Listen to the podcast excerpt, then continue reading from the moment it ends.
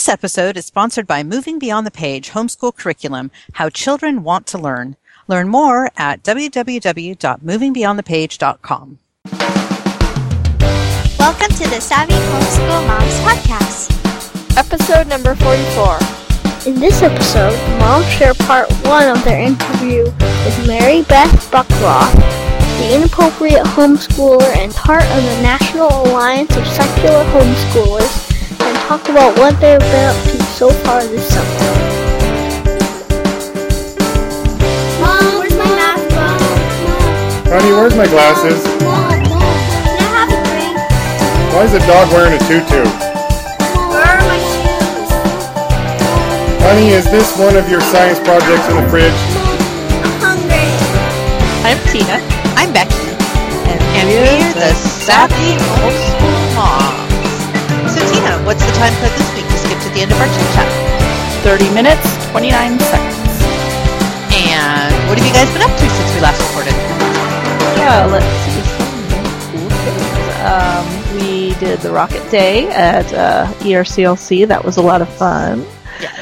Um, they did just like they did last year. Was it last year? It was the same school year, wasn't it? Yeah. No, no, it was last year. Was it last school year? Yeah, I think so. Anyway, yeah, they had uh, um, is that compressed air? I think is is that what the rockets are? Yes. They are. It's, it's they're shot off with compressed air, and man, those puppies go up high. Yes, they do. and uh, and we, um, you know, the kids made their own rockets, little paper rockets, and that was fun. And I saw you you set you helped set it all up, and then I was like over there finish as the kids came back for more. So I spent the whole rest of it. Like you got the whole first half, and I got the second half. Because I was over there with the hot glue gun, everybody's coming over, going asking for more rockets, and I'm like, oh god, here we go. I'm never Oh, going to get any more pictures. Yeah, I hardly got any pictures at all. Well, I was um, recovering from a migraine that I oh, had like a, right. like three days. I had had migraines, and then I was like, the kids are not going to miss Rocket Day. Yeah, really, huh? So and the we- 3D printer was really awesome too. There, there were so many. When I first arrived, I was like, "Oh, there's not very many people." And then I went in the room with the 3D printer. I'm like, "Oh, there's where they all are." exactly, exactly. Everybody was in there, and it was another hot day. It was probably a hundred that day, I'm sure, Yeah. or more. And uh, and then let's see what else. Uh, we my kids went to a laser tag birthday party with their dad, so that you and I could do our interview with the inappropriate homeschooler about the Nash. What is it? National Association. No, Secular- National Alliance of Right, Secular of secular Homeschoolers homeschoolers. yeah, that's it. Anyway, that's our interview for today, so you guys will be hearing that soon. Um, and so that was really cool. They they came back talking all about. Of course, Tara now wants a laser birthday party, and it's expensive. Yeah. So I don't think that's going to be happening. It's like eight bucks a kid for one game, and they did two. Oof. So, and I'm like, that's just for the entertainment because you still have to do cake and ice cream and, you know, decorations and blah blah blah. I mean, it, maybe you don't have to do that much when you're at another location like that. And then there's an extra fee for the room, and there's. An, I'm like, no, I don't think so. Yeah, pass. yeah, I mean, it's, I, I'm tempted because it means somebody else takes care of it, but I really don't like the price, and I actually like doing my kids' parties, so I don't mind doing it here. Um, and uh, let's see what else. The kids are having fun with the Minecraft Homeschool Summer Camp. 12 weeks of Minecraft fun. They're not um, grading. Maven was asking me about this. They're not grading um, them this time, are they? For this? Yes and no. Um, they were uh, they were going to grade some of the work, Oh, okay. um, and so some of the work I guess is getting graded and some is not. But it's they're grading it more to uh, test the new system that they're using, Right. as opposed to actually generating a grade that you know. So So they usually give them like a you know a eight out of ten or whatever. yeah, because Danny got grades for her build last week. Um, Oh, maybe I just haven't seen. Have you been getting emails? Because I don't think I've gotten a single email in the last like week. Um, I don't think I've been getting got- emails. I think I've been reading it on the Facebook page Okay, because I follow fine. their Facebook page. Yeah, I'm on there, but I don't think I've looked at it. So, yeah, I have to check into it. But anyway, Maven was like, "I real, I'm just really curious what my, you know, what I would have, what I would have gotten as, you know, because she wasn't sure whether it was going to be gr- be graded. She wanted to know what kind of points she got."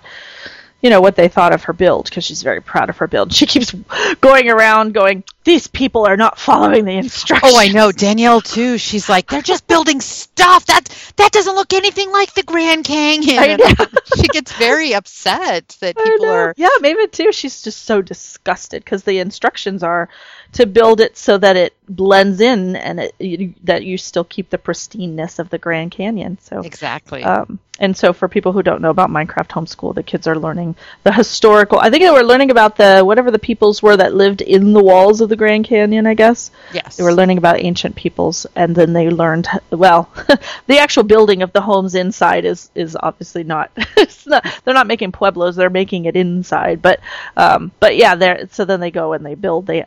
I think Maven said that she thought that this Grand Canyon was not gener. Originally, she thought it was generated by the game, but she says no, it's not. That it was because of the way that the blocks are or something that um, you can tell that it was not that they actually built that Grand Canyon. Yeah, I think they're building all of the the things that, that the Yeah. kids are going to be exploring. That's crazy. So they're not just using like something randomly generated um, ecosystem or whatever. What do they call 'em? biome? No. Um, but uh, yeah, so and then they were supposed to build inside and have like a hidden door. They taught them how to build a hidden door so that you can you you can uh, um, you know make it so that you can still see how beautiful the Grand Canyon is. But holy cow, the kids have got stuff everywhere, and Maven's just like, that's not hidden. Yep. Danielle is feeling the same way. yeah and then and then she was all disgusted with the with the reefs too because it's not it's not you know she's like what is all this stuff that people are building around Yeah, Danielle was like, somebody's got a horse in their bu- in their barrier reef. You can't have a horse in the barrier, even because the barrier reef makes the air bubble. You know, when you Yeah. go in and put the sponges in. Right. And so, um, I guess somebody somehow, or I guess they must have spawned a horse down there because you couldn't bring a horse down there. Yeah, There how wouldn't would you? You'd have to spawn a horse down Yeah. there. And Danielle was very upset that somebody had a horse in their like little reef build. And I, I, I, I can understand, but I told Danielle, I said, you just have to relax. Let people do what they're Yeah. going to do. You do what you do, and don't worry about all of the rest of them. yeah that's what i've been telling maven too i'm just like don't worry about it i mean i i think she would enjoy it more if people would follow the rules just because it makes for a really neat environment if everything looks really cool you know Absolutely. but you know this is what you got and yeah and i keep reminding her too you got to remember there's also a lot of little kids playing Right. and some of them might not have parents that help them figure out what they're supposed to be doing so Exactly. Well, I had a hard time helping Danielle with it because I guess I missed that there was a video on how you make the air bubble, oh and so we couldn't figure out how to make the air bubble. And and I'm useless. I don't know how to play Minecraft. yeah i know i keep thinking i, I got to get in there and learn how to play because it's it does look like a fun game but i just don't have time so yeah so they're doing that and um, let's see then um, Tieran's been watching a lot of videos but he's you know he's still i'm giving him time when he watches educational videos still.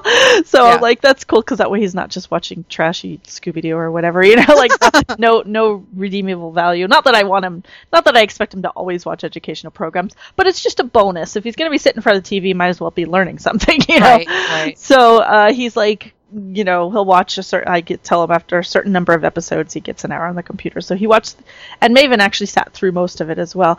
The entire Magic School Bus series, which I just learned was four seasons. So it's like I don't know, six fifty. I think it's like fifty three episodes or fifty two episodes, something like that. And um, so that was really cool because they act- those shows are packed with information. Those are they're just like an amazing science show. So I was really ha- happy that he watched that.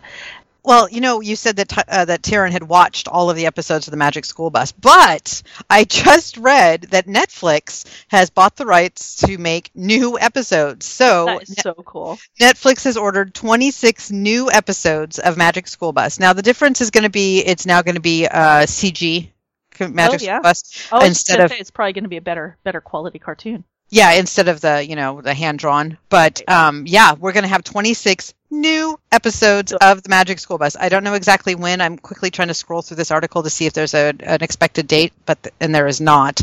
But um, yay, 26 new episodes. Yeah. I wonder if they're going to get the same Miss Frizzle because she's my favorite. It, it definitely has Miss Frizzle, but it, they don't Well, I know, it's- but I mean the voice, the same voice, because I like her voice. I'm trying to remember who the actress is that plays her, but anyway. Yeah. that's such a good show. I love that show so much. So uh, th- there probably are more books, I would imagine, than there are episodes of the series, right? I mean, I don't know how many books there are, but I don't know. I have like 20 of them. yeah. well, if there's 52 episodes of the original, I mean, of the yeah, the original cartoon series, you'd think there's probably that because there's usually a book that goes with every episode, right? So I'm wondering, are, are they going to author more books then? Because that would be cool too. That would be cool too. You're right. Yeah, I don't even know if there's 53. I'll have to look that up. go to, go to Amazon and see how many Magic School I'm. I'm looking right now. I'll let you know in a second. Okay. anyway, so and then and then the other series that he started watching is um, Postcards from Buster, and that's um, for those who don't know, that's a spin-off from the Arthur series, which I don't really like. I've never really liked the Arthur series that much, but Postcards from Buster is really cute because it's Buster the bunny, and his um, parents are divorced, and his dad is a pilot and pilots this small plane um, around the U.S. and territories um, with a, a band, like a music band, and so they get to go all over the U.S. and you get to they go up to Alaska and they meet. Um, they they talk about the term Eskimo and how it's inaccurate, and they talk about uh, what's the term? I can't remember now. What's the natives in Alaska? it's on the tip of my tongue. Oh my gosh. Um, it starts with an I, doesn't it? No, wait. Inuit. Inuit. That's it. Thank you. I drew a complete blank there for a second. Um, yeah, so the they talk about the Inuit, and they actually make an igloo because they they actually talk about the historical significance and the you know the reason why they do all that, and it's really really good. Um, and they even have like schools, which made me think kind of like how you were talking about when you were growing up, the Native American uh, program that you had. They have like an entire school that's just Native kids. Yeah. That they talk about up there. Um, of course, granted, they're out in the middle of nowhere, so Right. there it's little, probably probably very different. But yeah, we were a little tiny class, Yeah. at a, a mostly white school, but yeah. yeah. So, um, but anyway, it's a really good show, and they go all over the U.S. And you know, I think probably most kids don't really think about the fact that there's all kinds of cultures within our culture. You know, so, Right. So you get to like, and they have like you know Armenian family, and they go to they go to a section of. I remember one episode where they went to I think it was New York City, and they went to Little Italy, and um, it's just like I mean, you're just completely engulfed in that. It's like you're in another country sometimes in certain parts of the country, you know. So it's really it's really cool. So Yeah. and just to see, and they're American too. yeah. Yeah, exactly. Yeah, that's what's so cool about that show. So anyway, so he's he's watching a lot of those, and uh, Um, 109 holy Magic School Bus books across several different styles. There's Holy- chapter books and then original series books. There's actually even books just about Liz. But Well, so they have 109. plenty to pull from. Then I guess. yes, and I need to pause for a moment because my son is poking me. Okay. Okay, I'm back. he is neither bleeding nor on fire, Oh, so we're moving on. And then another thing that's happened recently is that I've learned a whole new uh, style of music that I didn't even know existed.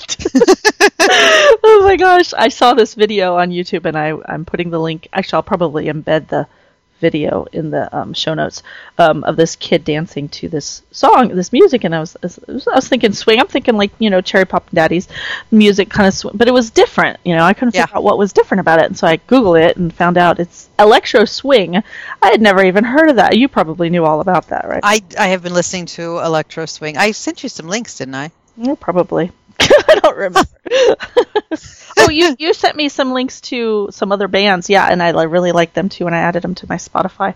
Yes. But I didn't even know it existed, and and and then I was like searching on YouTube for more videos because it's this kid who's probably I don't know what like 16 maybe in this video who's doing this special kind of sw- it's not really swing it's kind of like um jazz it's kind of almost charleston like with his feet and anyway you have to see the video. I can't do it. We do it with his ankles and his heels and his toe uh, i can't do it. It's like makes me dizzy looking at like oh i wish i could dance like that. But it's like fancy. But um anyway and uh and then and then of course youtube shows you all kinds of other videos related to it. And there's all these other kids doing the same kind of dancing to the same kind of music. I'm like this must be a thing that i'm not up with teenagers. Why would i know anything about this? Of course.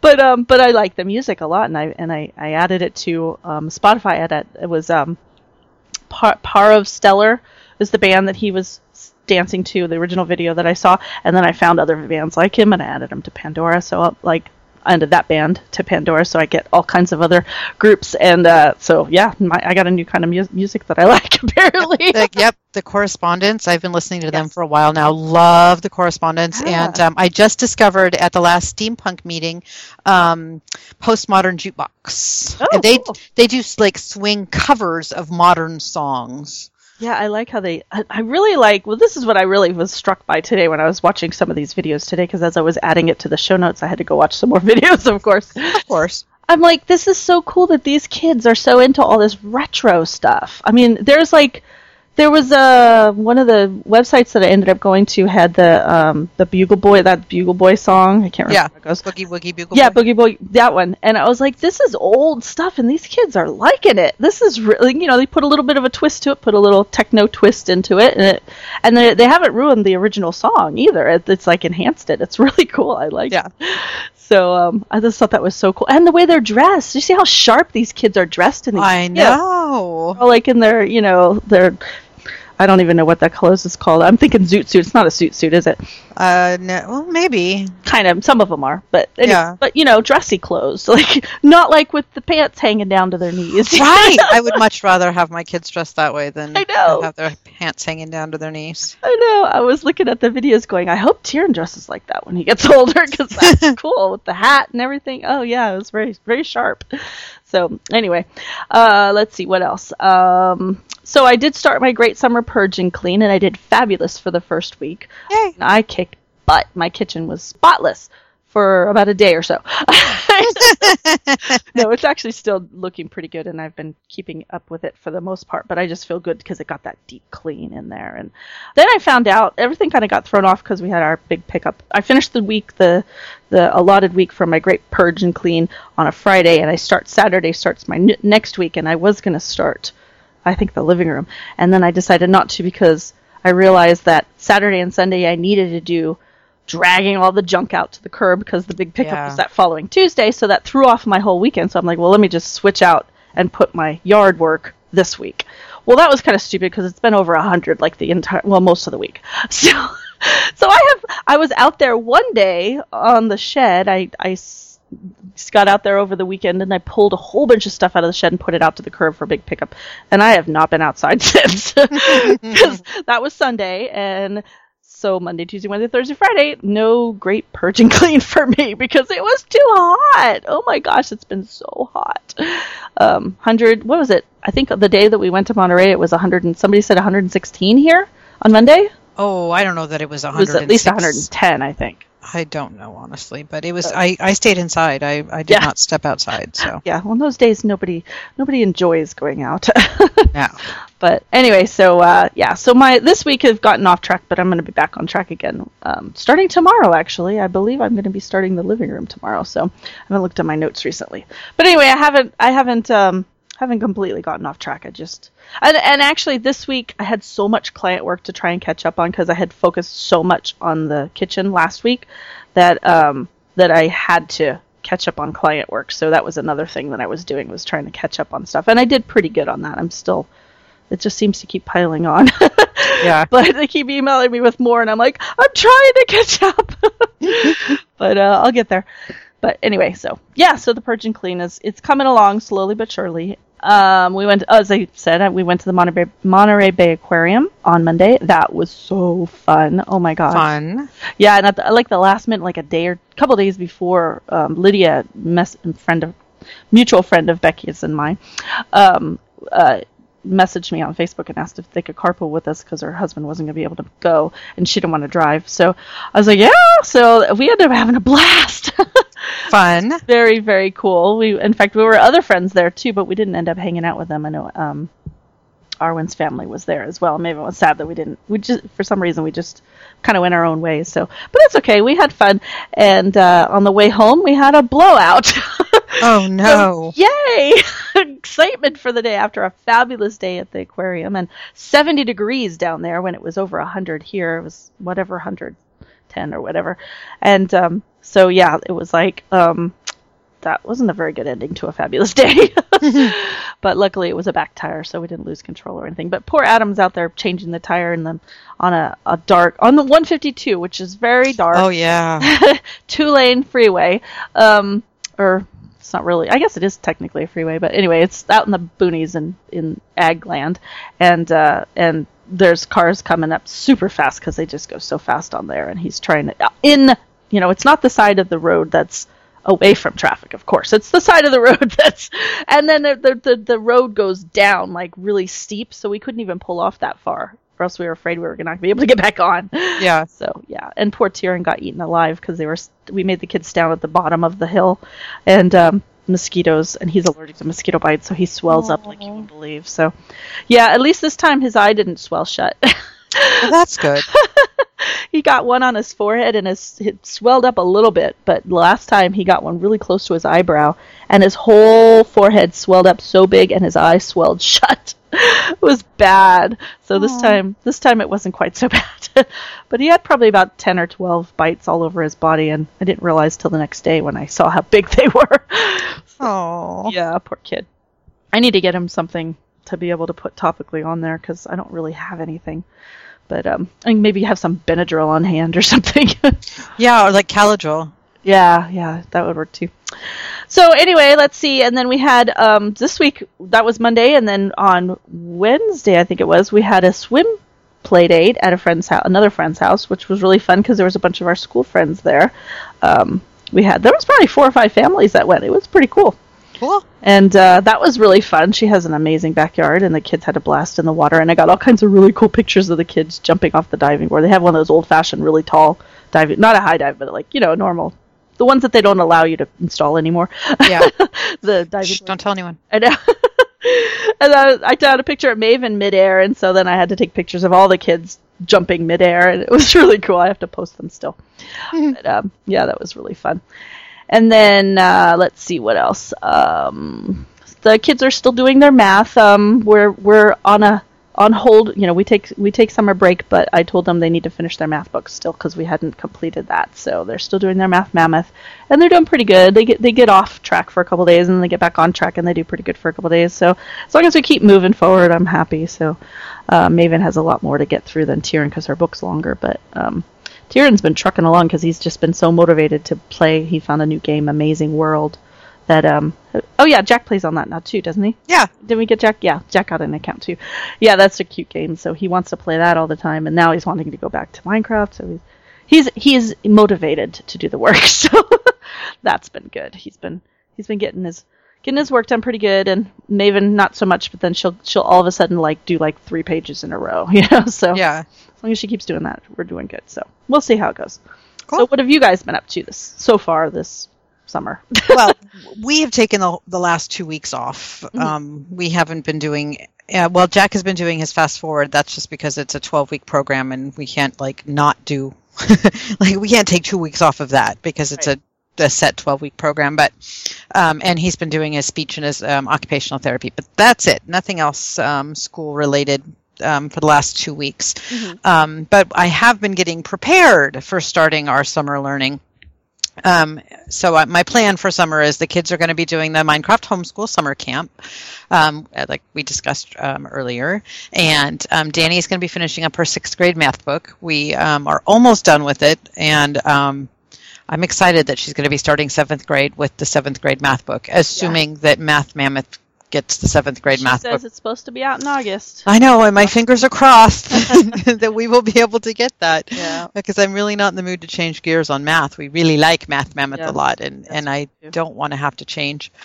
Um, and then, um, oh, she's also finishing up a science project that um, she didn't quite get done before the school year was over. And I just I feel like we can't stop in the middle of it. You know, um, she's like on Pluto, and not Pluto. what am I thinking? she's not on Pluto, then she'd be done.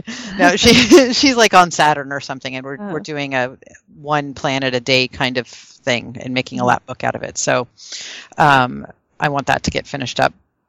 And then Jack Jack has a new reading program in addition to the fast forward that he's going to be starting called All About Reading. Um, and I'm excited about that. Um, I was blessed that I won the um, All About Reading program from um, Hip Homeschool Moms Oh, cool. Yeah, and um, I I just kind of entered on a whim and wasn't really because I had seen the um, All About Reading. They also have All About Spelling. It's from All About Learning Press, and um, I thought that's really neat, whatever. And then I saw there was a giveaway for it, so I just entered it, and then I got it, and I was talking to Mary Ellen, um, one of our um, teachers at Eleanor Roosevelt, and it turns out it is Orton Gillingham. Uh, it uses the Orton Gillingham system, which is what they want Jack to be using for learning Huh. reading, and it's actually really really awesome. Um, Cool. So I got it. It took me like two hours to get everything prepped to be able to because you have to like stick magnets on the back of letters and stuff. But I got it all done. I'm all ready. We're set to start on Monday. Cool. So I'm super excited about that. And um, Jack got extended school year services, so we will be braving the heat twice a week to go to speech and occupational therapy all summer. What and part of me is like, oh goodness, really? But part of me is also really super happy about it because um, he does. I, I have seen him lose skills from just not not reinforcing them each week. And whereas I, I do do the things at home, I, I'm he doesn't perform as well for me as he does for for them. You know, he'll work hard for Miss Courtney and he'll give up after five minutes for me. Yeah. And um, you know, like Tyler sends home speech there, you know, homework with him all the time, and, and he fights me on it. But he'll do it for Tyler, no Yeah. problem. So um, we just wanted to make sure that he didn't lose any of these skills that he's been gaining. And so, and while it is going to be a pain to go and drive in the afternoons on Thursdays and Fridays, Ugh. yeah, yeah, At least you don't have to get up early. that's true. I don't know what's worse, heat or waking up early. But I know I what's know. worse for getting Jack to work. If I if I took him earlier in the day, he wouldn't work. Oh, he just not a morning person. Yeah. um, but I think it's important. So yeah, definitely. yep. So I'm thankful to the school that they approved that, and we're going to be able to do that. And let's see. Oh, my mom came to visit.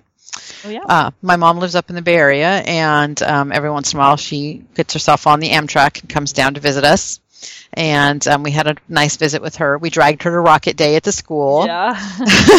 where unfortunately, because I ended up volunteering and helping out and, and all of this kind of stuff, I ended up kind of abandoning her under a tree with um, with Lydia's mom.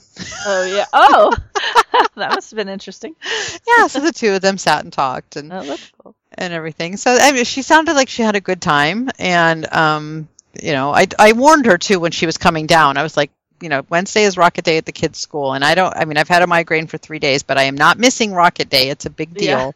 and um, and she was like, no, that's fine, I'll go. And a few people there already knew who she was and everything, so you know, people were nice to her and. Yeah.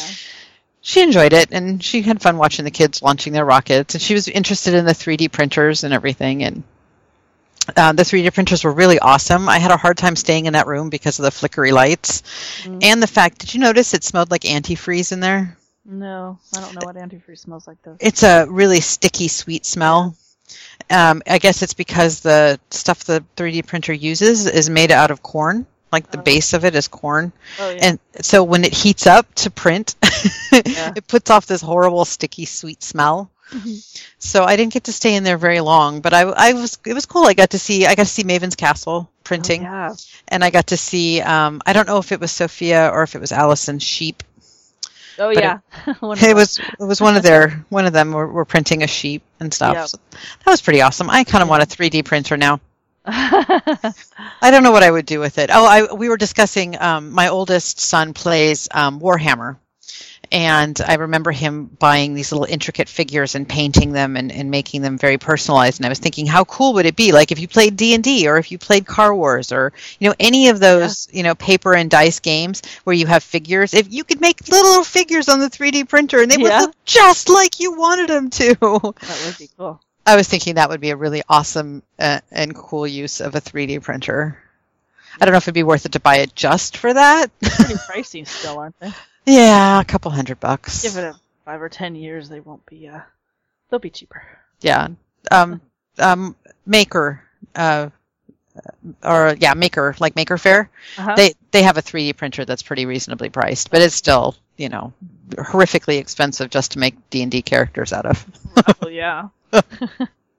And that's really about it for us. We have just spent the last few weeks hiding in the house from the heat, and I was migrainy for a lot of that period of time. And um, Yeah.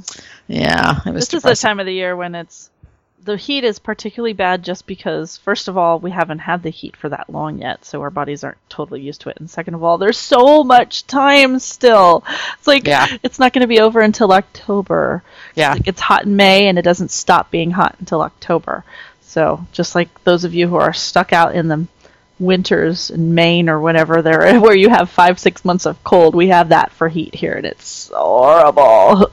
It really is, and it's it's doubly compounded by the fact that right now the olive trees are, you know, putting off all this pollen, and um, Jack and I are both allergic to olive. oh, nice. So you know, you go out, it's oppressively hot, and your nose itches, and your eyes are swelling up. It's just awful.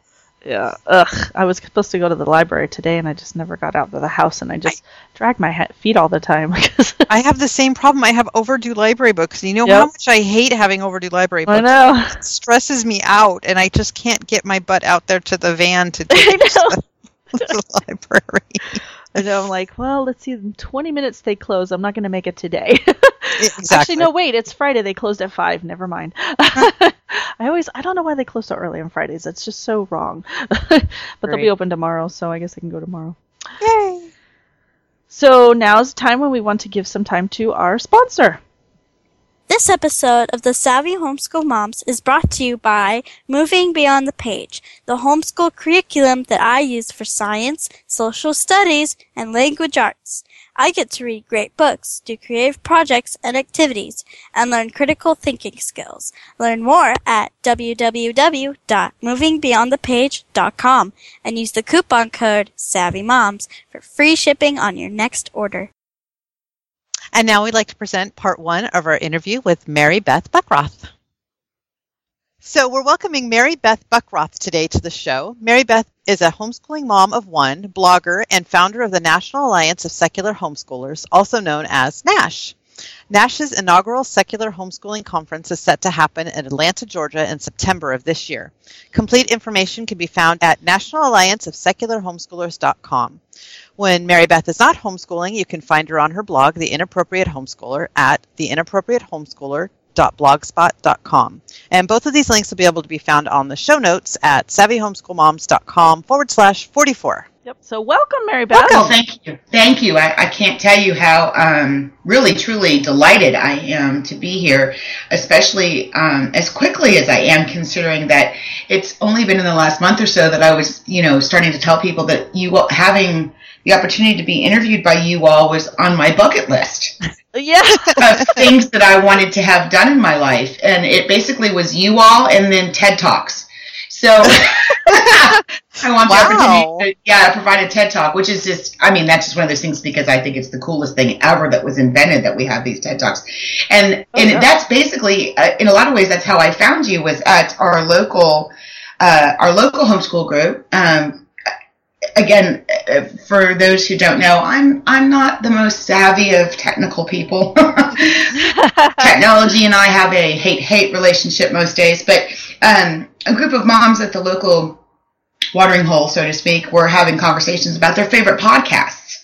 And of course, Oh. and of course, I'm in the corner going, "What's a podcast?" You know, because, because I'm not that I'm not that mom, and I did not yet have my um, uh, iPad. See, I, I even forget what it's called because I'm so so not that person. I didn't have my iPad yet, so you know when they were saying, "Oh, you know, it's it's this thing," and they explained it all to me, and I was like a two year old nodding and just looking for my cookie. Um, but when and, and and so savvy homeschool moms was one of the couple of the moms there you know you, you have fans in my local group they were talking about your show. And i was like well how do i how do i do this? How do i listen? And then they told me how and i said that sounds too complicated for my abilities. And i don't i said i don't have an ipod or ipad i don't know whatever it is i needed i didn't have. And then i got one. Uh, my husband was kind enough to provide one for me for um hmm, I don't know. It was for for a celebration of some sort, or just because I'm fabulous. Let's go with that answer. There you go. And um, and so I had a chance to, you know, like once I figured out how to navigate that, which took longer than I want to admit. Um, I, I found you guys, and I was like, how cool is this? I mean, this is just freaking awesome. I love this. I want to be on the show, you know, kind of thing. and then it was, I don't know, maybe a month later that in passing, I mentioned to one of my admins for the inappropriate homeschool group, I said, do any of you listen to Savvy Homeschool Moms? I want to be on that show, blah, blah, blah. And she said, she goes, Mary, you know, Mary Beth, um, one of the Savvy moms is a, is in our group. and I can't tell you what uh, my response was because I know that I've been instructed that this is a family friendly show. But it was it was real honest to God, or as I should say, honest to Darwin exuberance. I was like, oh, how do we get me on that show? and and they were like, well, just ask. And I'm like, oh no, that's tacky. That's like finding out there's a party you haven't been invited to, and you you know you angle for the invitation yourself, you know. And they're like, well, we'll ask for you, or we'll mention it. So then I was like, oh, I'll, I'll try to be a little more slick than that. And of course, as you all know. yes. Um, and that's how I. So that's how I learned about you guys, and and the fact that I get to cross this off my bucket list. Um, is just uh, it is I'm so excited. I mean, I've never been I've never been interviewed like this before, and so I really appreciate you all having me on the show. Oh yeah, well we're excited to uh, to have you on, and uh, uh, that that actually answered my first question for you was how did you find out about us, and you just answered it. There you go. that's I'm just that's I'm wonderful. helpful in so many ways. You have no idea. Oh, we're, we're off to a great Great start. start. Yay! A gold star beginning. Excellent. There you go. So tell us, who is the inappropriate homeschooler? The inappropriate homeschooler. I don't want to say that it's a. I mean, I, I have her listed on on Facebook as an entertainer, and I really I really did that more as a CYA type of maneuver. um, sure. so that people would would not, you know, because people are easily offended, especially on the internet. Oh yeah. and I I I really delight in that, and that's probably wrong of me, but I, how inappropriate. how inappropriate of me. And so I just um, I thought, wow, people, and of course there are things in life that are serious, and there are a few subject matters that you would never ever find me joking about. There's not many, but I mean there's a there's a couple, there's a handful. You don't mess with kids and find me joking about that, you know that kind of thing. Um, but my take on life is 90% of the stuff that goes on is you can find some humor in it. And I usually do, and it's usually labeled as inappropriate, and it has been my whole it has been my whole life. I've always been the inappropriate woman in the room, no matter you know, no matter where I was, no matter what my other um, business was, so to speak, that I was conducting. You know, I was always sort of the inappropriate one. Not that I didn't learn how to be a professional, because I, I mean, I did. I have a professional background. I'm degreed and you know certified, and I was licensed, and you know I, I have an FBI file, but for all the right reasons. And you know, so but I'm not one that says what probably a lot of other folks in the room are thinking, but don't have the either don't have the cojones to say it, or they're full of more grace and dignity than I am, whichever the case may be.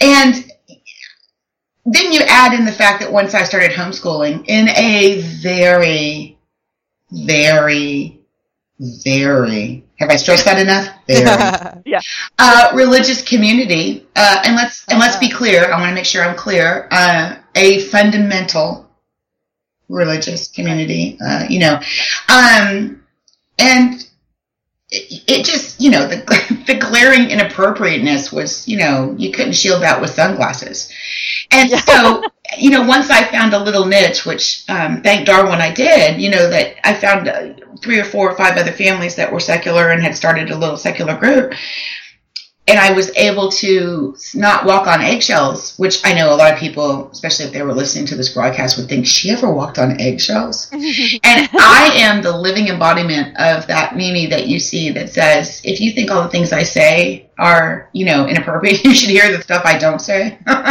Yeah, right. You know. I, I really, I think they wrote that for me.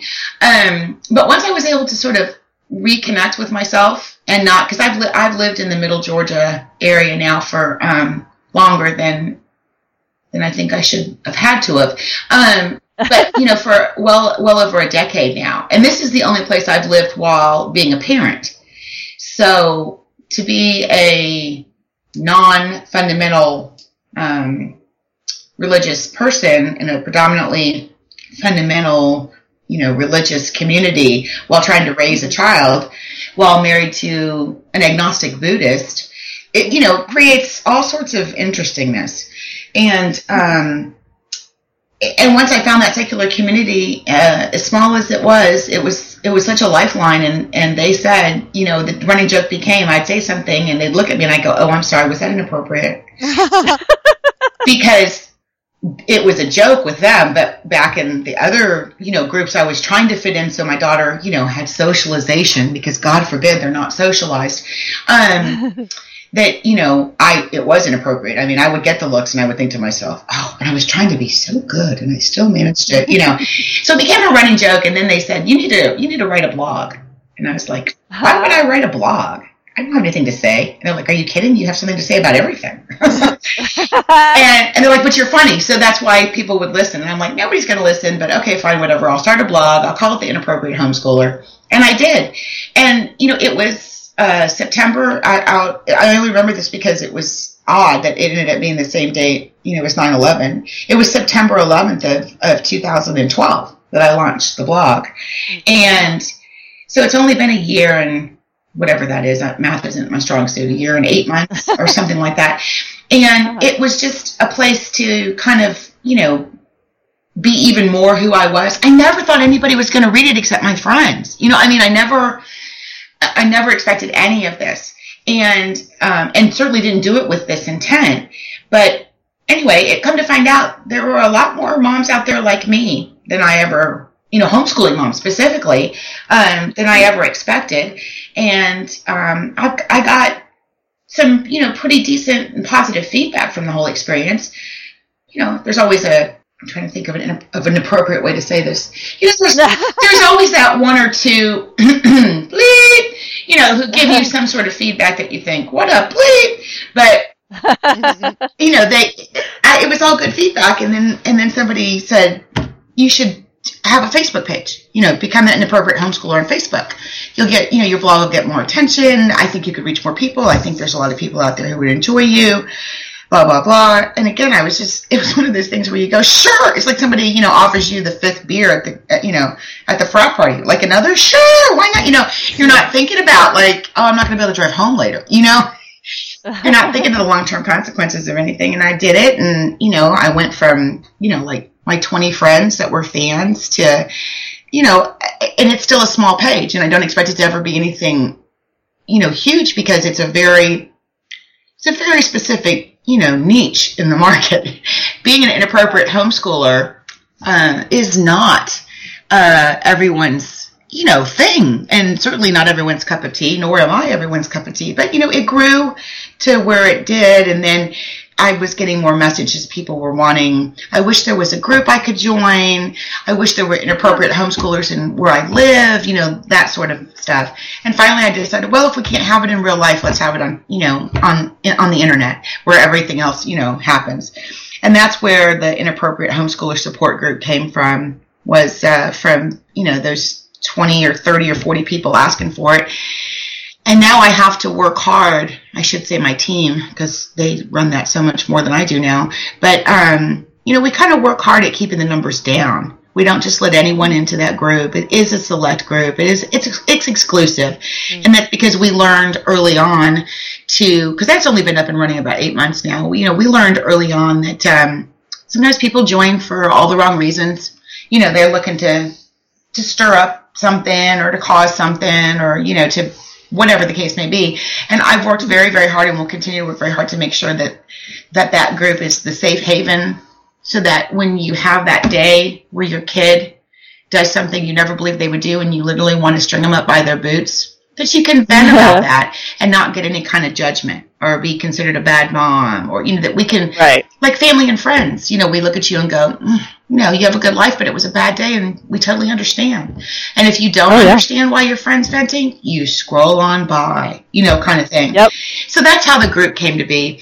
And really the only reason why that's even important or relevant to this um, particular interview is because that's where Nash ended up I won't say I won't say that the I won't say that the idea of it was conceived in there, um, but that's where that's where the conception labored and and will be delivered with mm-hmm. with IHers, and that's what we refer to ourselves as as IHers, inappropriate homeschoolers. Uh-huh.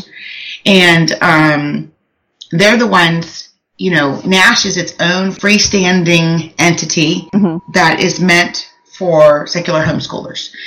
Will it be everyone's cup of tea, or will it manage to satisfy every secular homeschooler's need, want, or desire? Of course not. No organization can do that. I mean, our, our U.S. government can't do that. So I don't think that we Mhm. should expect Nash to be able to accomplish what our own government or, you know, political parties can't accomplish. Um, Mhm. but the, the IHers need the credit for the work and the devotion and the time and the talent and the energies that they've put into trying to make this what it make this what it's going to be and what we're trying to make it. And um, that's why the inappropriate homeschooler even has anything to do with nash at all. Right. and so i am the inappropriate homeschooler and i um, i am proud of that and i am i will continue to be the inappropriate homeschooler but that doesn't mean that i can't be other things like represent nash to the best of my abilities just as all the other team of 20 some volunteers we have now are trying to do Right. Right. So so yeah, let's talk more about Nash then. Uh, so how and why was Nash born? Well, it, within a short amount of time of joining the homeschooling community, which I did back in 2009, my daughter, who we refer to fondly as Punky, um, especially especially in public, and that's what that you know that's what the blog that's what she's called in the blog, and that's what she's called in the group, you know, Punky. She was in second grade and just the start of second grade, and she went very quickly from loving school to hating it. And Oh. I went very quickly from knowing about homeschooling in that way that we know about things that we never expect to have touch our lives kind of thing. Right. And, you know, went from that and having a friend or two here and there who homeschooled, you know, in a period of two weeks going from that to homeschooling. So, um, because I have a tendency to, once I make up my mind about something, I don't see any reason to drag my heels about it. So once we knew we were going to homeschool her, once we knew she was miserable, once I wanted to pull her as soon as possible so that her love of learning and her spark for life wasn't completely destroyed, then, you know, we were homeschoolers. And the only, as I, you know, said, eh, the only resources locally were were um, religious resources, you know, religious groups, religious co-ops. Uh, I didn't know jack about curriculum. I didn't know hardly jack about anything. Let's be honest. I just knew that homeschooling was legal and I could do it. And Yeah. and um, I didn't I didn't know I didn't know about secular I didn't I hadn't heard the term secular homeschooling. I didn't know And if you had said that to me in 2009 I would have been like, "Ooh, that sounds interesting. What's that?" You know, because I you know, so everything was everything was the was the Christian based and I made some friends and don't get me wrong, I still have good friends. Good, I mean good friends. Um, and some I've had for years and years who were who were devout you know, followers of their faith, be they Christian or or Jew, um, pagan, you know, Buddhist, um, and I have no problem with uh, with people of faith. I don't want to give that impression.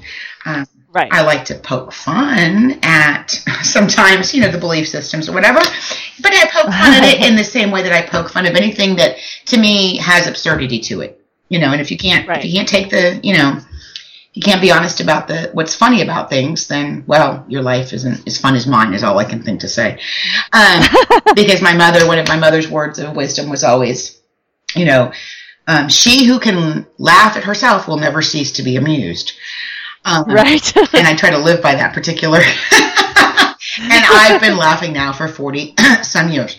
Um, but anyway, um, so I, in my mind, I was trying to fit in, you know, in a place that I didn't. But I was doing it because I, I needed that support. I needed, you know, you're just starting out. You don't know anything. You need, you need some resources. You need some backup. You need some, oh, you know, guidance. You need, you need, you need, you need kind of thing. Can't do it alone. No, you Yeah. can't. And uh, and my husband was just as he was, you know, nodding a, nodding his head, going, you know, this is what we need to do, but okay, how do we do that? You know, kind of thing. And Yeah. I mean, I was online, I was researching, I was finding stuff, I was putting stuff together, but I look back on that now, you know, uh, five years later, and I laugh at the fact that it's just, you know, homeschooling is just like motherhood. It is not a sprint. You know, it's a marathon, and you are not going to learn or know everything you need to know, no matter how much research you do. you know, in that first month or that first year. You know, I'm sure that five years from now, I'm going to be amazed at how at how much I thought I knew today, and I know so much Yeah. more today than I knew five years ago. You know, about homeschooling. But Oh, yeah. um, so anyway, so trying to fit in with that with that group or whatever. There were no other options. I didn't know. I didn't know that there was curriculum that wasn't, um, you know, religious based right. and I didn't like the religious based curriculum, and I refu- I refused to use it. So I went, um, you know, looking for alternative resources, and you know, and, and did my research and dug and dug and dug and found, and and then of course, meanwhile, you know, you're trying to figure out your child's all that stuff you didn't think about before. What's my child's learning style, and you know, should we should we be unit study based, or should we be eclectic, or should we be, you know, all those different things that you're just you can actually become very overwhelmed by. You know, Oh, yeah. the choices. And and then those darn kids you know once you figure out what works then they change their mind and that doesn't work anymore. And so Yeah. just like you know just like everything else with motherhood it's just oh, yeah. it's never ending. No i love her. I love her. I love her. I love her. She's great. She's fabulous. She's my reason for she's my reason. But anyway uh, so um it, was then. It was while i was still in the quagmire of that environment that homeschooling environment that i thought oh my darwin is there not anything out there for people who aren't religious. Mhm. Oh, and that was where and then the blog came along and then i started blogging. And then i started talking. And if you go back not that i'm not you know, but if anyone were to go back and look at some of the earlier blogs some of them are quite ranty. Um, and and probably sound a little angry and bitter um, but that's Why not? but you know what? That's where I was in that moment, and Sure. and and sometimes I'm still sometimes I I still have that. I think I've learned to turn that level of into the passion for you know what we're doing. Um, Oh, sure. but yeah, so that's really I, I think in my heart anyway. That's where Nash was born. It didn't have a name yet, um, Right. but when I went searching for the non-religious alternatives to homeschooling, and then of course you know stumbled onto um, as we stumble onto everything practically in the, you know in the homeschooling world, you just find things. Thank God. Um, Mhm. you know, I stumbled onto secularhomeschool.com, and so that Oh, that was a resource. Um, and it's a, and it's a I'm not it's a great resource. So there's my plug. You know, the inappropriate homeschooler, the representative Nash totally supports um, and appreciates what secularhomeschool.com does. Um, Sure. but it but it it didn't answer all of my you know it didn't address all my needs as as no one thing can and i think sure. that's kind of the point you know if everybody liked only strawberry ice cream then oh my god there'd never be there would have never been chocolate and what a sad know, and what a sad world that would be you know Not a life worth living. Exactly. Not a life worth living. And then for people like me who can never make up their mind and I like to have lots of options, um, and I just Mhm. cursed, I'm sorry. Um, That's okay. they, um, that was a mild one. okay, good. 'Cause, yeah, that's nothing in my household, let me tell you. I know. Um, I, I read the group. that's right, I forget. You are an inappropriate homeschooler. Um, and then of course, so then you have the, you know, you have folks like me, um, that uh, we, you know, we want it all, so we buy the Neapolitan. You know, we've got to have the vanilla and the chocolate and the strawberry. And then, of course, you know, you've got your rocky roads of life and, you know, those sort of things. Um, and your bubblegum pop and different things. But that's where the fact that we're all different and we need different things, that's the, that's part of the beauty of the human experience. And so secularhomeschool.com, while it offered me a lot of help in the very, you know, in that very beginning and was amazing, um, it still didn't, you know, address some of my, like I was, I was wondering where the voice for secular homeschoolers was the same way that the religious homeschoolers had um, their organization. You know, their national. oh, right. And I'm always I'm horrible about about you know I'm lucky. That's why I called it Nash because it's actually a word. It's not just an acronym. I can say the word Nash. Yeah. I needed that because I'm horrible about you know like how scuba became a word. Thank God because I can't remember what Yeah. scuba stands for. Who knows that stuff? Yeah. You know. Um, I know every homeschooling mother out there right now is going, she doesn't know what scuba stands for. How could she call herself a homeschooler? I actually I do. Self contained underwater breathing apparatus. And no, I didn't Google and cheat. So ah, wow, you do. I do it. know. And I can also recite the beginning of the Gettysburg Address and um, the um, the preamble to the United States Constitution, if that would impress anybody. Well, that one we can all sing. Yeah, right, exactly. Schoolhouse rocks, rocks. yep. Yep. And we could all explain how a bill becomes a law as long as we can sing about it too, right? Yeah, exactly.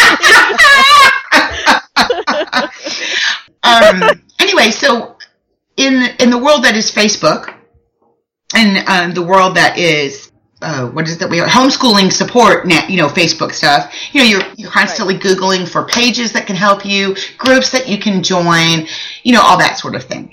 And Oh, yeah. I resisted Facebook for you know quite a while, and then once I started homeschooling, I was like, wow, there's just probably too much on Facebook to ignore Facebook any longer, sort of Oh, thing. yeah.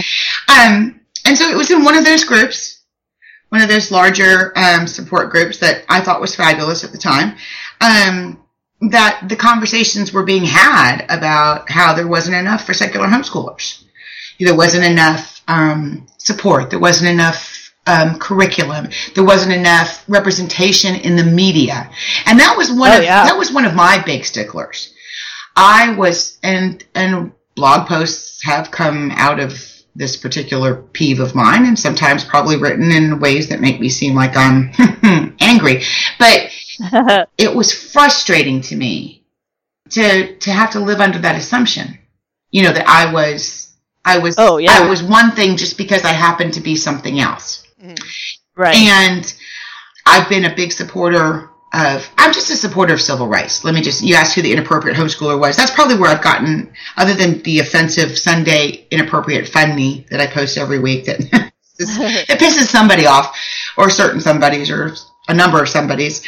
Um, I just, from the, from the time I can remember, um, I mean, back when I was young, you know, I'm the I'm the guy who's going to fight for the underdog. I would have been the one, you know, who would have told whoever told Rosa Parks to sit at the back of the bus. Why don't you go sit at the back of the bus? yeah. You know, I mean, that's just it's just part of who I am. It's part of my makeup. I believe that if it's a right for one, in order to be a right, it has to be a right for everyone. Right. And I don't care what your particular, and by you, of course, I'm speaking in complete generalizations here.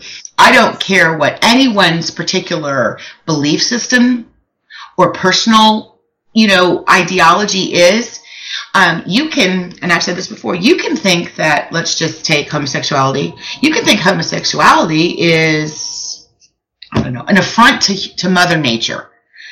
Um, you can think that all day long. I'm going to think that what you what your opinion is is BS. But hey, you know it's your opinion, and you have a right to your opinion. What you don't have a right to right to is to take what you believe and make that somehow a law for against everybody. Mm. oh yeah. And that's where my indignant, you know, indignancy and sort of soapboxy type behavior comes into play. And I was attracting because I, I used to make the joke, you know, it was kind of like um, I'm a huge Sex in the City fan when it used to air, and you know, she Samantha told her one client or whatever, you know, first the girls and then the gays, and once you get the gays, you're you're gold kind of thing, and you know, of course, I got the girls, the women, you know, were coming to the page, and and and then once I started getting the gays, I was like, oh, score, you know, I mean, um, and I was finding out that there was actually a large, homos- uh, a large homosexual population in the homeschooling community, unbeknownst to, you know, the um, conservative mainstream religious homeschooling community, I'm sure, and they started sending me their stories Mhm. you know, I tried to go to the Southeast Expo, and I and I'm horrible at remembering names of things. I'm sorry, but the Southeast Expo, something something or other in Georgia, um, Mhm. huge conference in Atlanta. I guess happens once a year. I don't know when. I would have never been interested in going because it's clearly an, a religious conference. But this person had tried to go, and she, um, knowing I was in Georgia because I have blogged about being stuck in the deep South, you know, before um, said, you know, I just thought maybe you'd be interested in knowing that this conference that is being held, you know, less than two hours from where you live, this is my experience with them. And so I was getting those kind of stories. And of course, they were making my jaw drop to a certain degree because I was like, you've got, well, I can't say what I said because again, it's inappropriate, but you know, you've got to be kidding me. You've got to be kidding Yeah. me. This is really in today's, I mean, I knew, I knew that there was that but I, I guess it was it was eye opening to me to see how that what I was thinking of is that little religious contingency was really it just permeated the whole movement, you know, of homeschooling. Right. And yeah, you know, that really it lit a fire under me. I didn't I didn't appreciate that. I didn't appreciate what the stories I was hearing and how people were being treated. And and then once I sort of, you know, put myself out there as the champion of that and anything else that was a, you know, a human's right human rights issue or what have you, it just kept it just kept fueling what I thought this organization should be in my head. And and, and I'm sure that what I have in my mind is is, you know, like beyond scope. You know, like people, I mean, people will say, can we start here? Because that's like, wow, you know, and I'm like, yes, I know, I know, I know, but I'm very forward thinking and I'm just saying this is what I hope. Um, and all that was being discussed basically in its own little individual conversations, you know, in these groups.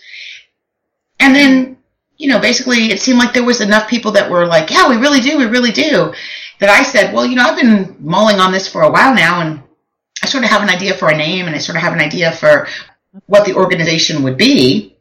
Um, would you like me to go ahead and like kind of put that down, you know, pen to paper and share it with everybody? Oh yeah, yeah, that would be fabulous.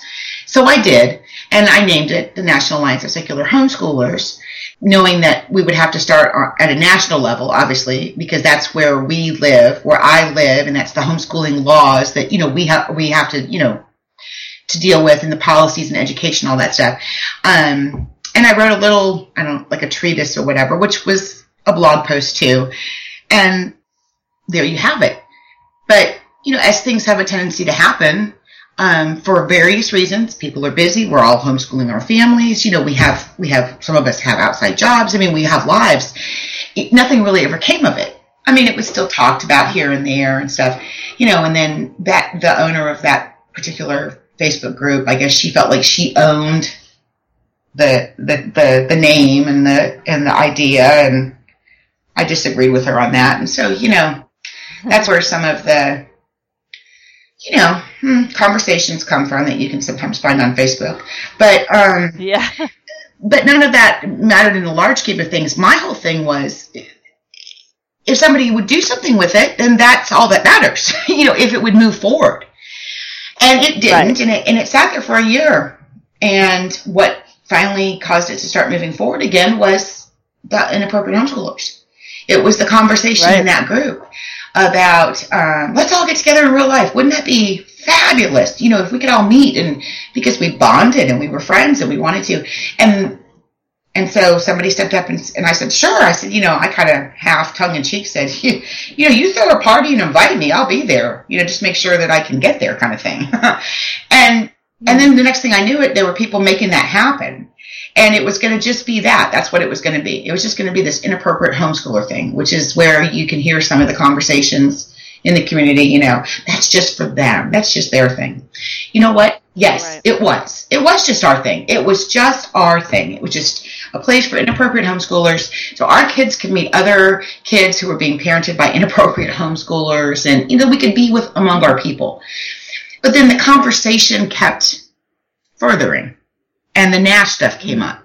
You know, in the conver- and the and the we need to. I wish somebody would do this. I wish there was that. I wish we could find this. I wish we could find that, and all that kind of stuff. And it just, I can't honestly t- tell you who it was. It was just a collaboration of. I'm sure at some point I said, you know, I have this blog post I wrote, you know, kind of thing, and this Uh-huh. this organization I gave a name to that doesn't even exist yet, you know, kind of thing. And it just, the inappropriate homeschoolers just went, fabulous, let's do that.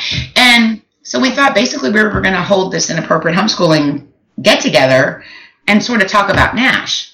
Well, Nash started Uh-huh. to kind of take on a life of its own. I was getting, I was now getting contacted by people about it instead of having to search people out.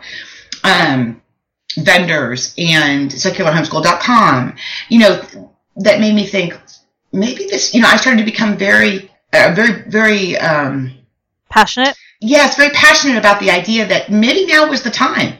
You know, maybe that, you know, mm-hmm. when, when it was sort of starting to come to me and come to us a little bit, rather than us having to knock on doors consistently, maybe this was really something that not just inappropriate homeschoolers you know, would be interested in that, wanted it. Maybe really now is the time, and maybe a year and a half ago wasn't the right time, but maybe things have changed enough now that this is, or, you know, and the and the reason why the inappropriate homeschooler was originally and still is involved, I'll be honest, because I am the keynote speaker um, at the convention at the conference, um, and the name of my, you know, keynote address is, you know, inappropriate homeschooling with the inappropriate homeschooler.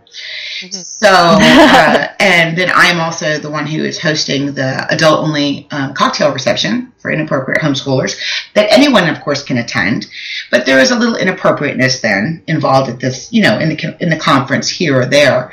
Um, but it just grew into something where it became it was more about Nash, and I was absolutely and continue to be absolutely fine with that because Nash is what matters.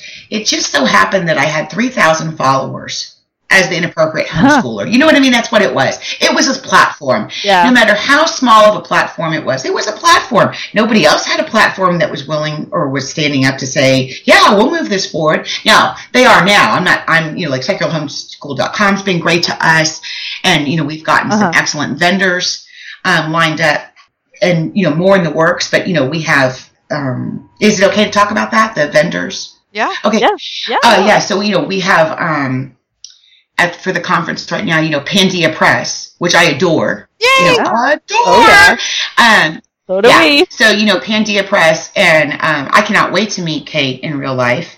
Um, from the uh, couple of uh, conversations we've had, and then you know messaging and stuff like that. Mhm. But you know we've got Pandia Press, which to me, I mean, they were the first one we got, and I told my um, director of operations, Tina Harden, um, who, by the way, could not be doing this without her. Cannot sing. I mean, I, I can't sing the praises of everyone involved enough. Um, everyone is is special and unique and brings so much to the table. Um, but Tina Harden is the one who, from the get go, said to me, "No, this could be something. Let's let's work on this. This could be something. Let's. I'll put this together. I'll. You know, she was the one who really was boots on the ground, making that the actual all the boring work, you know, the the the logistics and the the registry, all that stuff. She was she was doing all that to make this happen, and that and so much more. So she there would be no Nash without Tina Harden, and she is the director of operations for Nash.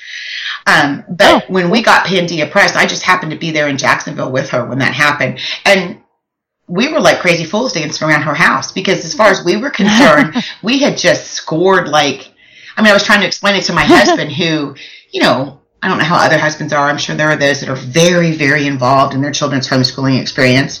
My husband knows that we homeschool and he supports the fact that we homeschool and he'll help with the, the math problems. But, you know, he doesn't know Uh-huh. Pandia Press from, you know, a panda at the zoo. I'm sorry. You know, he's just, you know, that's just, that's just Yeah. him being, you know, I love him and he's supportive, but that's just him being him. Right.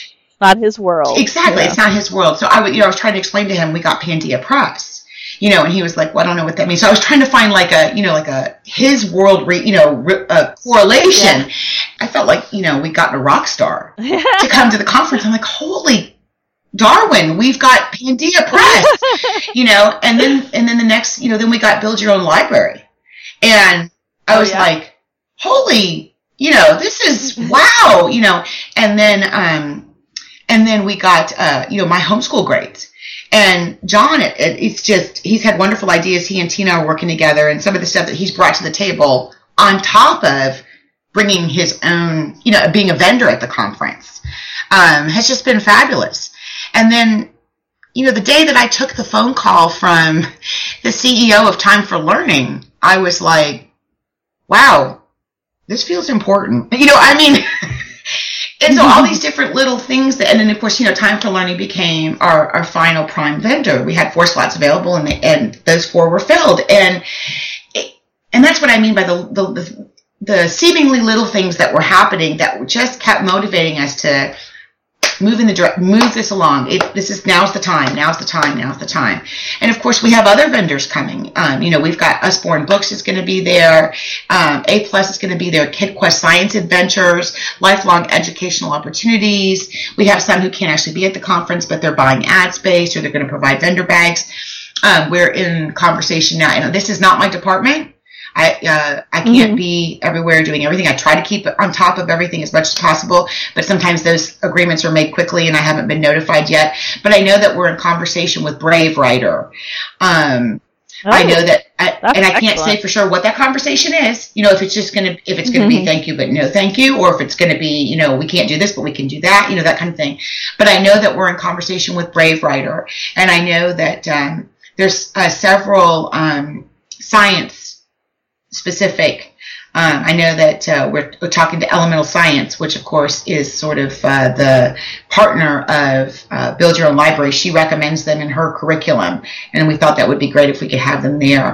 Um, and so we're, you know, I mean, we're just talking to. I've combed, and so has everyone else, the internet for um, secular homeschooling resources, not just curriculum, but just resources um, to be vendors at this thing. Um, and those who are going to come out and support us now, you know, then are going to, of course, have prime select offerings for uh, the spring when we actually hope to launch. Well, I shouldn't say hope; we plan to uh, the the first actual convention that Nash has, um, because this fall is just is a conference. It's a small gathering. It's a chance to do our planning sessions, to finalize our board, to finalize our bylaws. You know, to get all that necessary Lots of work. yeah in place to get all the all the necessary documentation all the necessary everything in place um that's what this has now become the focus of and then of course on top of that we are having the vendors and then of course we're going to offer some workshops and some children's activities but the focus of this is nash and and Uh-huh. the importance of this conference is if you want your voice to be heard, if you want to tell us what you'd like to see Nash be, if you want to volunteer with Nash, um, if you have very strong opinions or suggestions but can't attend, we want to hear from you. I'm making notes of every single thing that's been said to us so far on the uh, the forum at uh, secularhomeschool.com, the good, the bad, and the ugly, so that when we sit down for those executive sessions, we can say, you know, this was brought up, this concern was brought. You know, we want to address as much as we can as we literally finalize what is Nash, who, what's it going to be, what's it going to represent. But in the interim, the you know 15 of us that are you know we've got I I want to say 10, 10 slots on the board right now that are filled. You know the 10 of us plus the other 10 to 20 that we have working as uh, staff volunteers. You know we wanted to have something now to present so people would see that we were serious. You know that it was really something, which is why we have the website that we do and it says everything that it says um, because we wanted at least to have that out there for people to take a look at. And Oh, sure. yeah, you know, I know uh, we've we've gotten a few, you know, uh, some uh, we've gotten several actually, not just a few. We've gotten actually several um, very helpful suggestions and ideas already that have come in as a result of you know getting the word out to more and more secular homeschoolers, and and Uh-huh. I can see, I can actually see where Nash will become not just what you know I envisioned it to be when I first thought of it, or what any anyone else on the team envisions it to be, or what any one member envisions it to be. I can see it becoming something more and and different, but better. Oh, yeah. You know, I mean, it's just it's going to be It'll evolve. Exactly. It's going to be this living, Yeah. breathing, evolving entity. Um, and for those who it, it represents what they want and how they want to be represented in, in secular homeschooling, then it's going to be fabulous, you know, kind of thing. I just wanted to say that um, to show appreciation, of course, to the two of you, you savvy homeschool moms, you, um, and of course to show appreciation to your fans, your listeners, Mhm. uh, the National Alliance of Secular Homeschoolers. Um, on our website, of course, under conference, the tab conference, you can register to attend in uh, September in Atlanta, and we wanted to offer your listeners a discount. Uh, regular price right now is uh, 150 for adult, and I want to say 85 for children. Isn't that terrible that I can't say that with more confidence?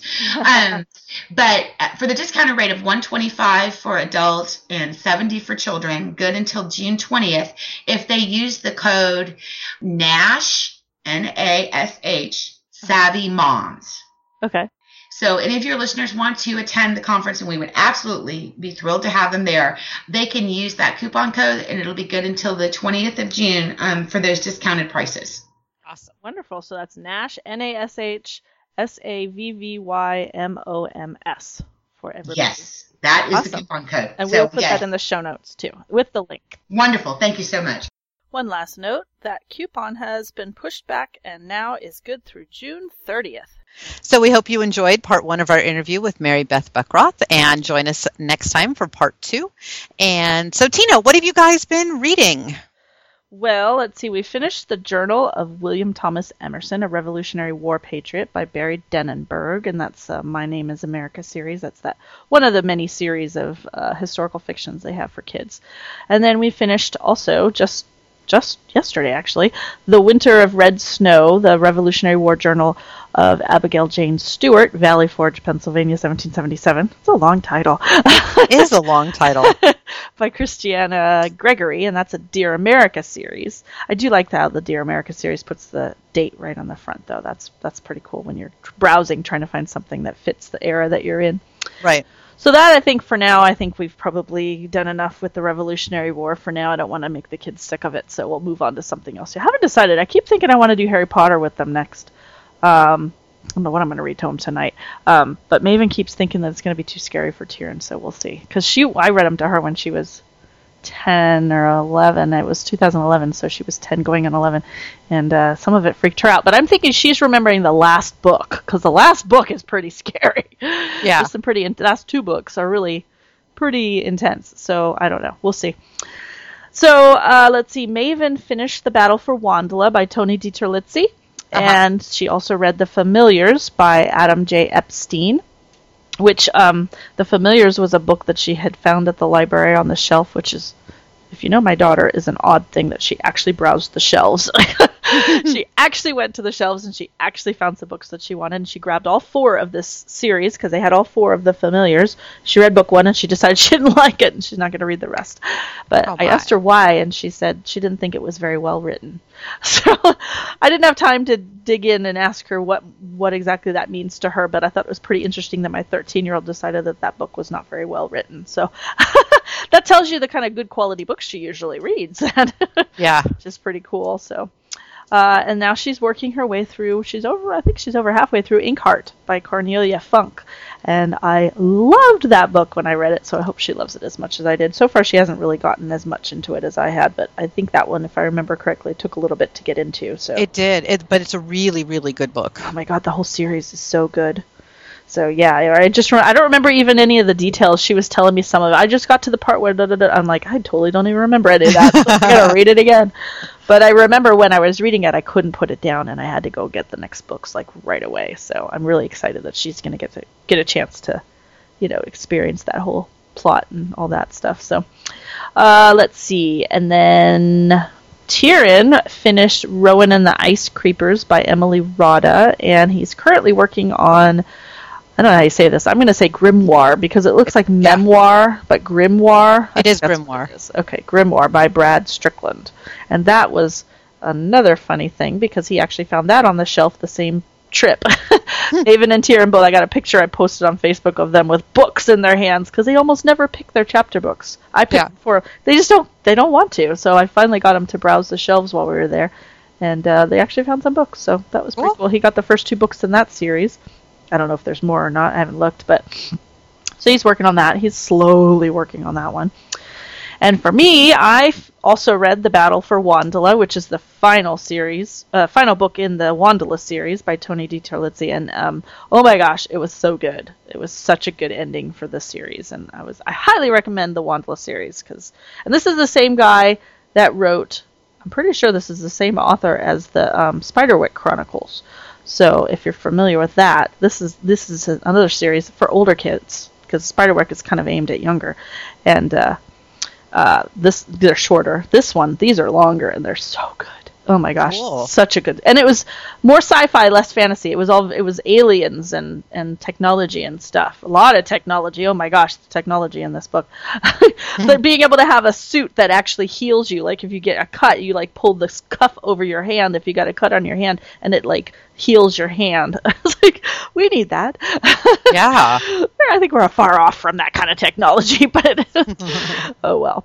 And then I got the audiobook for Son of a Witch, which is the sequel to Wicked, which is the book that the play, the Broadway play was based on. by Gregory Maguire, and oh my gosh, I actually think I liked Son of a Witch better than Wicked. I'm not sure exactly why. I really liked the character, the main character, the son, um, and uh, it's just wow. I just really liked it. And there's one more. No, there's two more actually. There's two more books, and so um, waiting for the next one. I think is is all about the lion, so that should be interesting. Um, but this book, Son of a Witch, ended with this big reveal, like da kind of thing, and I'm like, no, I have to get the next book now. Can't, you can't just leave it like that. No, I won't say anything because it'll totally ruin it. But I was like, no. so yeah, I'm waiting for that to come in. Um, so while I'm waiting, I listened to. I always do everything on audiobook so I can multitask. I listened to all, a lot of this was the reason I got so many books in this time was because of all that kitchen cleaning, you know. Oh right. um, I listened to The Ocean at the End of the Lane by Neil Gaiman. That was really good, but weird. yeah, yeah. it was good. I would definitely say good. I would not say wow, that was so good. Like it wasn't quite to that quality because it was so weird. But um, but yeah, it was good. I liked it. And then I just like yesterday and today listened to fortunately the milk who's all which is also by neil gaiman did not like that one because it was far too little kid uh, kid silly for me but i didn't know it was a kid book when i got it so you can imagine my surprise as i'm like what is this whole thing with the milk what's with the stupid milk well, you should have had a guess when it was like what 20 minutes long or whatever. well, i didn't I don't on that on Overdrive. I can't tell. I maybe I'm just not looking. I'm kind of confused by that app still. I'm I'm not I can't figure out how much time like the entire book is when I look at it. So ah, yeah, this his kids' books on the audio they aren't very long at all. yeah, well, luckily it wasn't long, so I actually only kind of half listened to like half of it because I was like, Not to talking uh, about milk again. I know. what's with? What's with the what is with the, the, the, the hot air balloon that's called the roundy thing that holds what did he call it's just it's just a silly book. If if your kids like silly books this is a really i definitely was thinking that i need to li- uh, have my kids listen to this because it was very cute in the sense that it's des- definitely designed for children.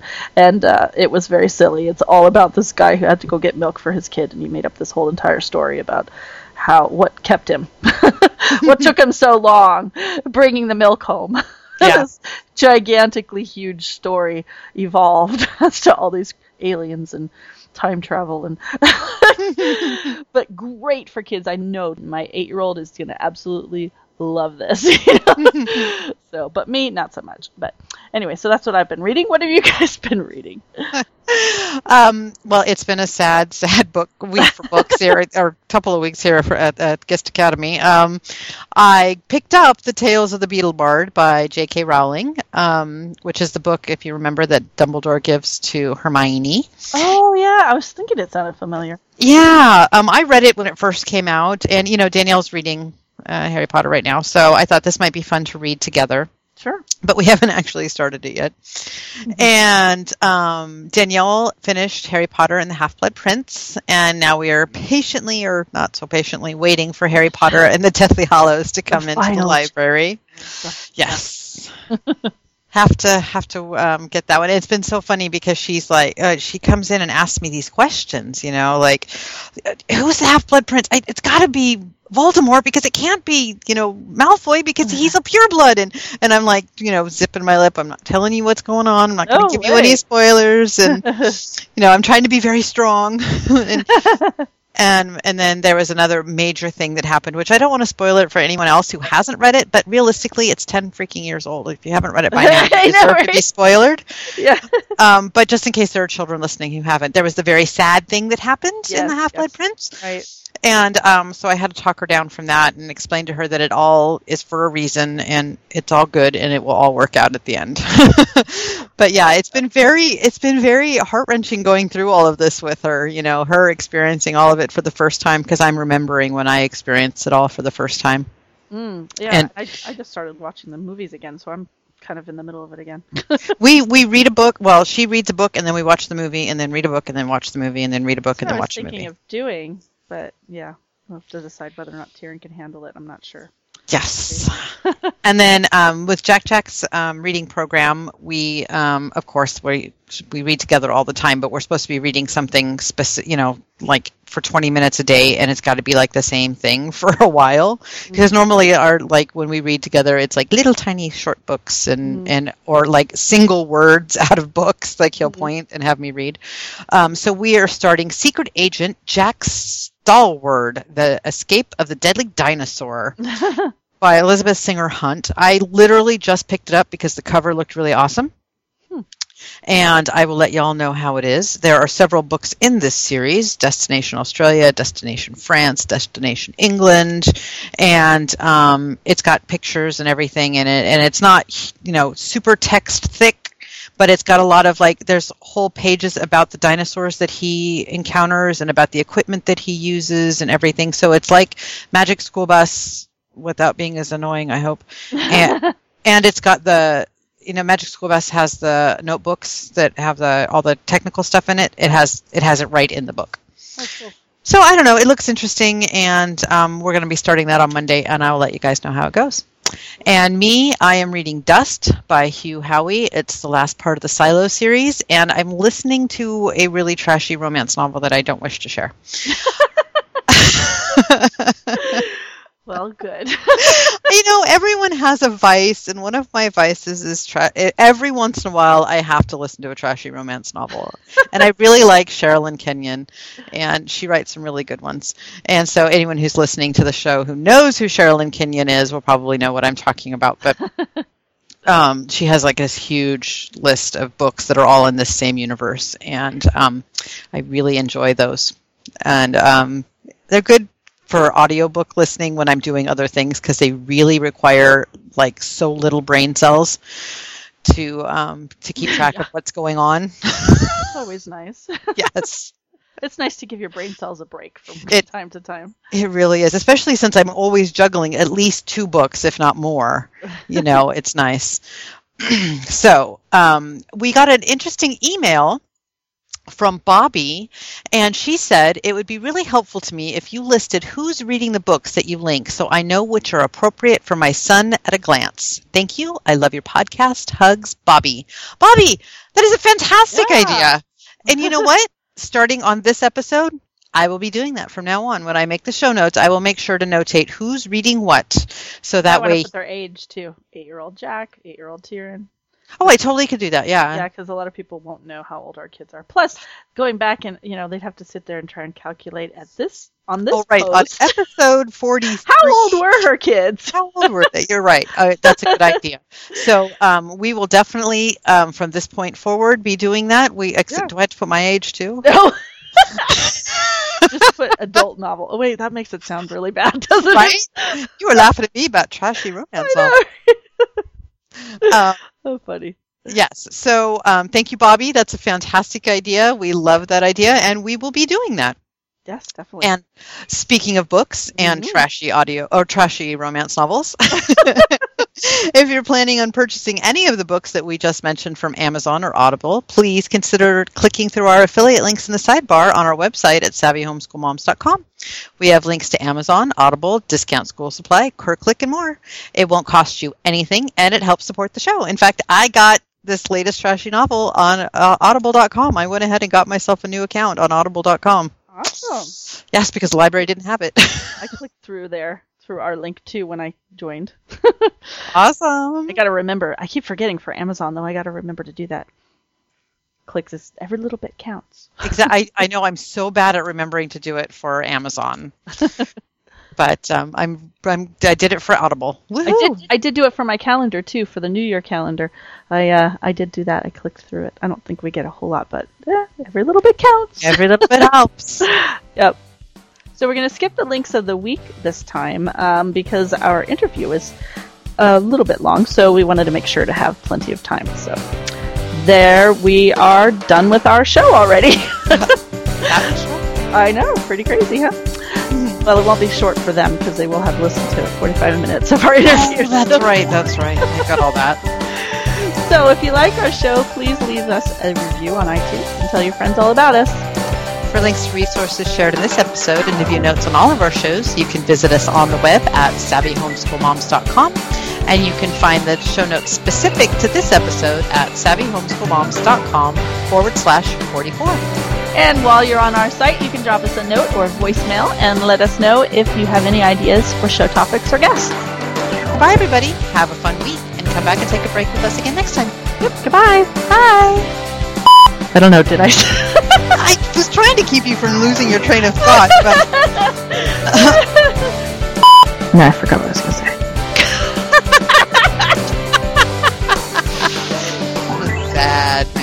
Man. We're I know. sad. I'm, I'm getting too old.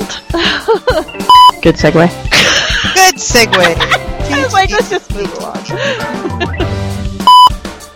So, um, we're going to be interviewing Mary Beth Buckroff today. Is that correct? Absolutely correct. Let me try And it our first, our first stop.